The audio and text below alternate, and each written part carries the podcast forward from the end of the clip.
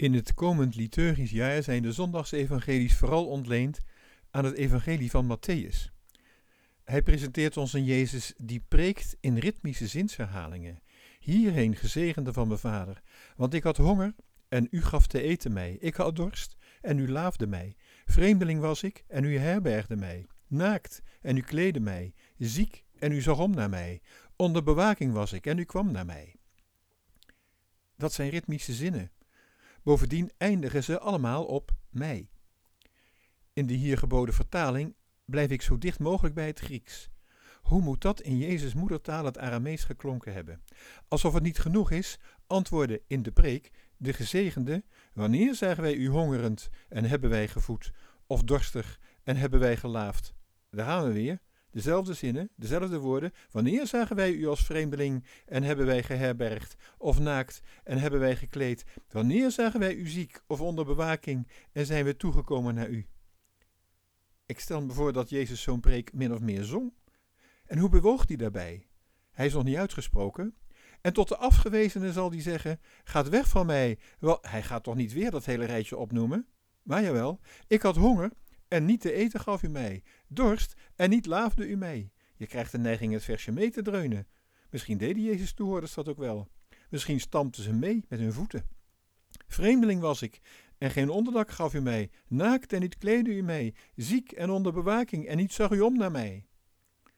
Wat was ik daar graag bij geweest om te zien hoe Jezus zo'n preek hield. Misschien maakte hij er ritmische bewegingen bij, danste hij erbij. Bij nader inzien doet hij het veel vaker.